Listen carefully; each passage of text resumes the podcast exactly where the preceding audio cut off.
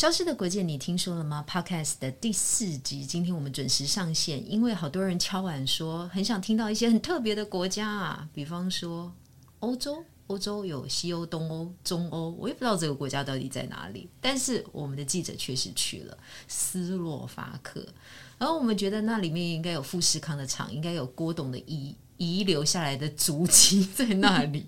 但看起来不只是这样，因为我们的记者出去以后呢，回来给我下了一个很精辟的见解。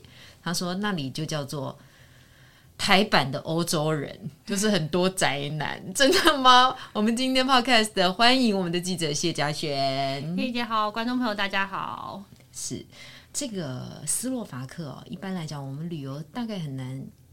旅行得到，但我真的很想知道那里有什么特殊的景点啊？这是我们在一般可以找得到的。因为我那时候要出差，跟大家说我去斯洛伐克，大家说哦，斯洛伐克东欧，我说不是东欧，他说哦，那西欧，哎，也不是西欧，他们说那到底是什么欧？斯洛伐克人自诩自己叫中欧，中欧，对，为什么他们这么不喜欢东欧？因为东欧感觉就是比较落后，对，那西欧感觉又。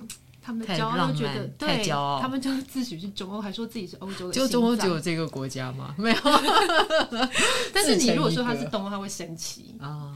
那他其实跟台湾蛮像的，因为他也是脱离捷克之后。所以我们到这个斯洛伐克最重要的是要去参观古堡嘛，对不对？对。结果这个嘉璇说，对对对，当地超多古堡的，但是都破破烂烂，因为这个国家真的是太多沧桑了。说到古堡，可能很多人觉得很浪漫，像周董结婚的古堡，但其实这边的古堡都是。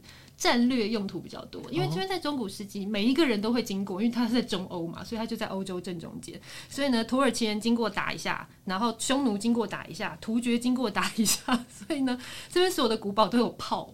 他们的古堡是拿来防御用的，所以你看到的每个古堡都是被打烂。所以不是我们幻想当中罗曼蒂克在里面可以步入礼堂街举行婚礼的这种感觉。对啊，我也觉得会很浪漫，所以我去的时候已经想好我要拍一些美照。结果一过去看到大炮，然后 OK 了，你进入了历史的遗迹。然后那个呃馆长就说：“哦，这个就是我们最著名的古堡，然后全部都是地牢跟大炮，多少座啊？”有一百八十哦，它是全世界密度最高，嗯，因为这地方其实不大，但是密度真的是很多，一百八十。所以当导游告诉你说我们来参观斯洛伐克的古堡，千万不要把它想的像新天鹅堡，或者是说马上要放出什么优美的歌曲的感觉，对，因为可能跟你想的不太一样。对，也没有伯爵，只有地牢 跟囚犯。好了，因为这个地方呢，我们当然不能用这么狭隘，不好意思，我们很世俗的眼光来看它哈，你就会觉得对这个地方真的是不够了解。它如果是欧洲的心脏，它要能够独立出来，它势必有一些哦，它可以 proud of 的专业嘛，它才能够活得很好。啊，到底什么是他的专业啊？这边的人哦，对于车子这件事情最得意了，因为他们的人均汽车出口量是世界第一。他有品牌吗？他有很多的代工，像 Volkswagen，然后最大的代工厂就是在斯洛伐克，因为他们的技术非常好，他们是专业的坐车国，所以他二零一九一整年就做了一百一十万辆汽车。哦，所以你开的车非常有可能是来自斯洛伐克，非常有可能。如果你开的是欧洲车的话，但是他打上的是欧洲的那个大牌。对的名字，但是其实做的人都是斯洛伐克人，哦，所以我们的密度到达说。三个人会有一个吗？或五个人会有一个？他可能在车厂工作。他们的出口工业百分之四十出口都是汽车。哦，十分之四，五分之二，对，将近一快要一半了。那你旁边还有一些周边的，可能达到了五个人，里面有三个都是在这样的产业，三四个人，对不对？对，所以我在那边非常惊艳，就是那边的人对于车子的了解非常的强。接下来就要说一个巧遇的故事哦，因为我们说哈，你会开车？对啊，我会啊，就自排啊，就是有脚有手，谁不会？会开车对不对？对呀、啊，但是佳雪说不好意思啊哈，在斯洛伐克的开车啊，没有别的选项，一定要开手排。对，我在台湾，我自己有开车，我自诩技术很好。我在那边的时候就非常想说，天马行空，我也可以来开一下，就我没有办法，我考自排驾照，他们全部都是手排，而且他们的人觉得开手牌才叫开车，你开自排他会瞧不起。不好意思啊，姐稍微年事长一点啊，当初考驾照的时候确实是手牌的，好不好？他们离合器还要打几档，这个我们是会的，好不好？会倒车，我上坡会倒车。对，所以说嘉璇说好紧张，好紧张，因为在当场的时候确实有一个台商夫人啊，要载他们的时候，没想到自排手排不太会开，掉到壕沟里。他其实是很会开手排，但是那天我们路不熟，嗯、所以呢就变成我跟摄影都没办法帮他，因为我们两个都是开自排的，所以呢车子就卡在水沟里面。然后在一个荒郊野岭，我觉得完了完了，那天的采访在泡汤，要叫拖吊车来了，哎，结果没有哎。五分钟之内，所有经过的车子，不管是货卡啦、小小车啦，大概三台就停在旁边。下来的人彼此都不认识哦，就是那种粗壮的大汉。然后呢，在汽车工厂工作的人呢，有可能一句话都不说哦，一个人默默就进去开始打档，一个人默默就开始跟我摄影开始推车，大概五分钟吧，整台车就上来了。抢救技术大作战就在斯洛伐克乡间正式发生。五分钟，而且大家讲完以后，我们就谢谢他们，就各自开车就走了。好像就是因为斯洛伐克人感觉东欧嘛，感觉凶凶的，你也不太敢跟他们讲话，但他们很热情。但热情是那种闷骚型在心里。哦，这个是不是跟台湾很像？没有，台湾人蛮热情的，对对，对？但是是内敛的那种。所以我第一个很肤浅的问题说：不好意思，那下来三个人帅吗？他说都是大叔，嗯、没有帅度可言。就是如果你喜欢粗犷型的大胡子的那种，嗯、可能还可以。因为斯洛伐克确实它是那个中欧的，而且它是斯拉夫民族的，他的男性可能并不是他主要的一个。很特色的表征，但是他的女性不得了啊，不得了啊！各位男性听众，接下来这一段要好好的听一下了。他们的女生是多么的自豪于他们的容颜啊！我还记得我们那时候去逛，不是算是逛，而是去拍梦里面的人潮。然后呢，他们每一个店员看起来都跟模特儿一样美。然后我的摄影这句话出自于男生的嘴里就不稀奇了，但是出自于一个长得很漂亮的女生谢嘉璇的嘴里，这件事情就嗯非常非常值得注意了。我就发现我的摄影啊，国瑞他拿单眼的拍嘛，嗯、那时候他一边拍一边哦哇哦哇，然后你在干嘛？他说哦这个真的很正，哦这个也很正，然后就很像目不暇给。这个成语是用在这里吗？怪怪的。就是、然后女生就会看他觉得你是不是怪人，然后我们还有访问。到真的一个女生哦，她真的是想要当模特儿，然后她在那边当品牌大使，超漂亮，金发，然后呃，就是完全斯拉夫血统。然后我们去访问了一个模特儿经纪公司，很好玩是，我们访问了不管几个美女，她们都很瞧不起英国浓妆妹。好，我们先讲啊，斯洛伐克的女生哦，她们就是自然的、不造作的，嗯、基本上也没化什么妆的，就是等于有点天生丽质的感觉哈。对。但是他们很瞧不起化浓妆的人，对，其实是瞧不起化浓妆的英国人。我不知道他们为什么对英国人这么有敌意，嗯、因为每一个都跟我举例，都举英国人，嗯、说他们妆很浓，然后都化妆去 party，然后 party 完就倒下来睡觉，也不保养皮肤，然后跟我说他们对于自己斯沃伐克土产的化妆品，一个是自然，一个是天然有机，然后又保养皮肤，他们觉得他们是真美人，不是浓妆美人。这是他们非常自傲跟我讲，我还记得那个经纪公司的老板跟我说，他说我们这边走出去到处都是美女，美女没什么稀奇，你要美的有特色。说着他就拿出一本杂志丢在桌上，我表妹，对，后面那个人他说这就我表妹啊，他表妹，对。是英国人是不可能上得了这个，不知道是内心的仇视英国人，感觉上像是哈，时不时要酸酸英国人，这、嗯、是两国的情仇啊。主流美女不够入他们的眼，他们可能觉得自己的是比较有品的那种，另外一种层次的美。因为他走在大街小巷，几乎都长得是这样的时候啊，你就是那个审美观会变得很薄弱，因为感觉。真的，这个整个国家的素质都是提升很多的。对，然后走到卖场里面呢，嘉璇也有说，其实当地呢，他们确实有很多的卖场，但是在卖场它发生了一个奇遇。因为他说斯洛伐克人其实是非常非常守法的，因此他做了一件些许不守法的事情就超惨的。我本来以为你没有要提到这一点，我觉得很丢脸。为什么说斯洛伐克像台湾？因为他们非常守法。因为我们印象中欧洲人、美国人，他们是不是疫情的时候口罩都不乱戴啊？然后在 mall 里面都乱逛街、乱吃东西。但他们非常非常可能因为受到共产影响，他们的国民非常乖，走在路上都戴口罩就算了。然后呢，在 mall 里面完全不能吃东西，所有东西都外带到外面，对不对？这很正常嘛？只是说你说外国人这么的手法，真的是还蛮难少听到。就觉得好像看到台湾人但是他们是外国脸孔，但是听说他们比台湾人还 over 啊。对，因为呢，那个时候我就在等我摄影买麦当劳，然后我就实在是太饿了，我早餐也没吃，午餐也没吃，我就拿下口罩，塞了一根薯条进去，就把口罩带回去。这时候突然一阵响彻云霄的哨声回荡在，为什么？你做了什么事情？我吃了一根薯条，然后他们的那个客服中心的人就是拿着一个哨子对着我吹响彻云霄的哨音。跟我说不能吃薯条，因为他脱了口罩，应该是脱这个口罩的动作惹怒了他们，就对你吹哨。然后他们非常严格，他们三个人站在中间，就是盯着每一个人，只要有人脱口罩，他就吹口哨。我阴影超重的，从此以后我进 mall 我都不敢，就是做出什么。他说不止 mall 啊，他进饭店的时候，人家是拿抹布。包那个门把，把它扭开来是是，对。然后呢，他东西给我是拿那个笔，用笔戳那个文件，然后传到我面前，就是非常害怕。然后他们是我第一个看到，所有的主播记者上电视全部戴口罩的国家，在欧洲哦，他们的防疫观念其实很早就有了，所以他们比较保守，比较乖。嗯，这个斯洛伐克真的是一个很特殊的，我应该是说这个国家啦，因为他们民族大部分是斯拉夫民族，他这个国家乖到就是说，嗯、他的男性也不是像我们印象当中哦，romantic 就是很浪漫的这种男性，因为所有的斯国女人在讲到他们男性的时候，都是好棒啊，好顾家啊，然后对家人很好啊，都是这样的评论。我觉得这可能我可以叫这个国家叫工程师天堂啊，因为他们有百分之七十七以上的人口是受过高中教育的。那所谓的劳动生产率，东欧、中欧排第一，就是所有代工啊、工程师啊、做封测的这些人啊，人数是最多，所以他们的劳工素质是很高的，所以工程师非常多。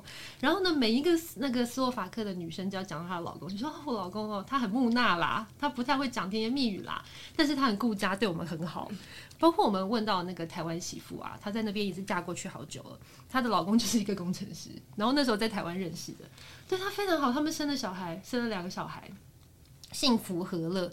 然后呢，她老公访问的时候就坐在那边，然后就坐直挺挺的，然后问她说：“呃，你为什么喜欢他？”她说：“呃呃，因为我第一眼看到他就爱上他了。”然后那个太太说：“我从来没听过你讲这个话，在第四季前面才讲，就感觉出他们木讷。”就是很孤家，嗯，因为他们在当地呢，其实男性对他们来讲就是要这种的。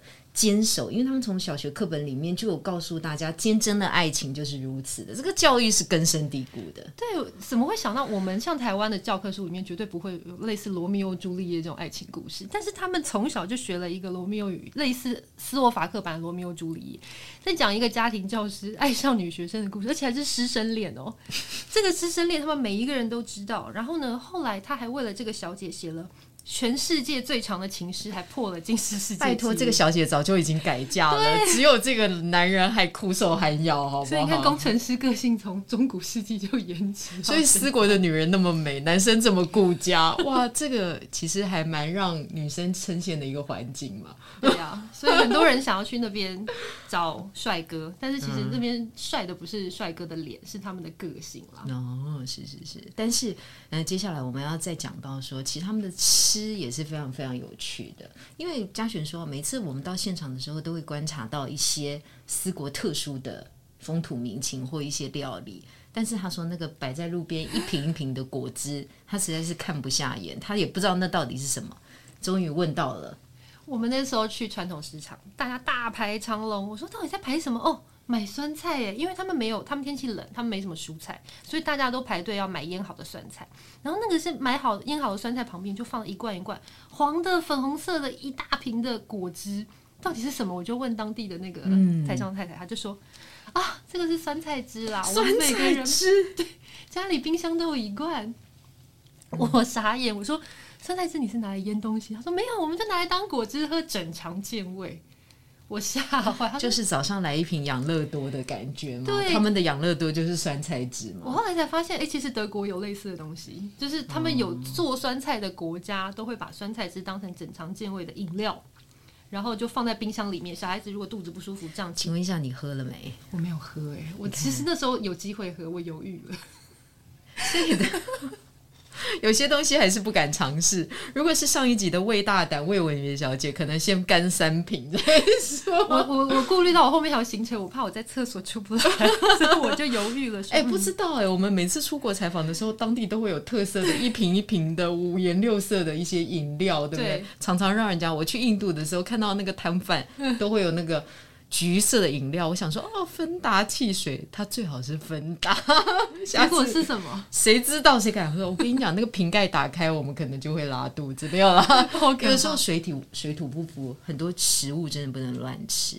但是酸菜，因为他们种植，可能要炖猪脚，就是他们在当地有一些特色的佳肴是要用到这个东西的，所以大面积的种植。对，每一个配菜都是酸菜啦，嗯，因为好储存，天气冷也可以吃。但是，呃，嘉璇有观察到一个特殊的现象，因为斯洛伐克它的所在位置就是在中欧的部分，所以它跟附近的邻近国家都是非常非常的近，所以。我们认为很困难的跨国移动，其实，在当地是非常容易就已经达成了所谓的跨国移动。对，因为斯洛伐克其实他们基本工资不高，他们的那个物价比台湾还低，所以他们如果要赚钱，他们其实是去旁边邻近国家上班，而且可能早上开车去。我去他像我从机场，我在匈牙利呃，在那个奥地利机场开到斯洛伐克才四十分钟。拜拜，我去维也纳了，是不是？就是这种感觉。对啊，所以他早上去上班就去别国了，然后他开去捷克也很近啊，而且它是一个长长的国家，你住在边境，你去别的国家非常快的。所以你从这边你要去维也纳也好，去捷克也好，去乌克兰，去什么地方都很快。所以他们。基本上早上开车就是去别国上班，然后晚上就回国，就是一日过生活圈的概念。那、嗯、是在当地找不到工作吗？或者上班的条环境条件不是这么好吗？或者是他只有某些单一的品项？还是其实工厂已经给他们很好的福利了？当地我只能说他们的幸福企业真的是做的非常彻底，因为我就有访问到说，其实有些企业他们的有薪病假哦，就是你生病他付你钱，有薪的病假，大家听好哦，对，六十天一年。六十天一年，所以一一个月五天的有薪病假。如果你扣除大姨妈来那个台湾可以放假那一天之外，你还 可以再多一个月，只要上十四天班，还不含国定假日哦。所以再加加上你。呃，十四天的班，因为假六日嘛，不用上班。对，再加国定假日，哦，平均大概只有十二天，付你全薪，付你全薪。然后你还有其他的一些福利措施。对，所以他们其实他们的呃竞争力，我应该说竞争力不好，因为他们的劳工呢过得太幸福了。所以那时候我去拍富士康，我就听到说，哦，为了要鼓励大家来上班啊，他们用抽电视，哦，就是如果你全勤，你就抽电视，用这种方式来拜托大家上班。你看台湾人多辛苦，为了要不要加班，或者觉得没有加班，可能老板不满意，他在那边挣扎。人家是求你来上班，拜托你来，要给你有薪假。对，拜托你来，我送你电视，你来吧，这样子 真的很不一样。但是斯洛伐克也是需要靠其他国家挹注的一个地点，因为它确实也需要外族的人来。我们就是想说，哎，华人面孔在那边应该是很好很少的。但是嘉璇说不会，其实当地有一个种族的人特别多。对，很奇妙。我以为在当地其实最多应该是你们觉得俄罗斯人是不是应该蛮多的？对，因为据地理嘛，这个国家的人数哦，移民人数还超过俄罗斯，在在斯洛伐克里面。什么？越南，我正要叫大家 猜的时候，你就讲答案。越南呢？对，越南人很多的，超级多。呃，斯洛伐克人口其实不多啦，就是大概五百四十万，但是越南人就占了五千。那这个数字你不要这样听，好像很少，哦，但其实他们当地斯洛伐克的外来种族其实并不多。嗯，最多当然是乌克兰，因为近邻近国家扣掉以外，最多的是越南移民，所以当地有非常多的越南菜啊，还有一个越南城哦。越南在美国，在很多国家是很少会有一个自己的城，在斯洛伐克这么一个小国里面，竟然有他们自己的城，然后你可以买到越南的菜、越南的佛、越南的。这个真的，因为它在地理上面真的是还蛮遥远，非常远，所以它的关系是什么？当初呢，呃，斯洛伐克因为它也是共产国家，它也是脱离共产，现在是民主。然后呢，那个时候越南包括一战、二战，就因为共产平行输出共产示范国的关系，所以那个时候的越南就会有一些人想要移民到同样也是共产的斯洛伐克去。那二战之后，就有一些人越战之后，他们就会觉得，哎、这边已经有很多越南人了，那我是不是移过来这边我比较好？得到照应。对对对对对所以就会变成这样，有一点共产连结性的感觉。对，但是就是来的两波人不太一样的目的，但是因为人种的关系，所以大家在这边汇合。然后就而且很有趣的是，大家住到异国，不是都想在第二代都想在当地落地生根吗？在斯洛伐克的越南人想回越南呢，新而且是年轻人哦，因为在那边没有好的薪水嘛，因为在这边的竞争力很平均，所以你没有办法 outstanding，没办法突出，所以他们宁可回越南，嗯、他们比较有发展。亚洲人的社会都是这样哈，凡事都讲求要往前冲啊，竞争啊。你看欧洲啊，就好傻好天真又好平和，人家过得也是非常好，有古堡随时能够相伴，啊、还有罗密欧跟朱丽叶的故事，还有工程师的老公。大家到底在图什么呢？日子是不是过得太苦呢？还是要开开心心的过日子啊？真的应该去斯洛伐克。到底好了，嘉璇最后给我们建议一下，你建议我们可以去玩吗？我觉得斯洛伐克是蛮有趣的地方。随着你在那边待久时间，你会觉得它跟台湾越来越像。它不是人长得像，是他们的民族性跟历史背景，甚至当地的物价都跟台湾很像。所以，如果你要去欧洲，然后你不想要去很贵，然后大家都去过已经去烂的，呃，西班牙、法国、英国，你可以去这个地方，因为这个地方它不是很偏僻，它东西也可以吃，然后呢，饭店也很好，人也很热情，嗯、然后又有小姐又漂亮，对。女生很漂亮，就是很赏心悦目，对，所以很特别的一个地方。好的，那接下来就给大家建议哦，如果大家下一次去斯洛伐克玩，可以做出斯国与台湾的比较表的话，非常欢迎哦，大家留言哦，帮我们好好的来分享一下。今天消失国际 Podcast，你听说了吗？我们到了斯洛伐克，谢谢嘉璇，谢谢大家，谢谢大家，拜拜，拜拜。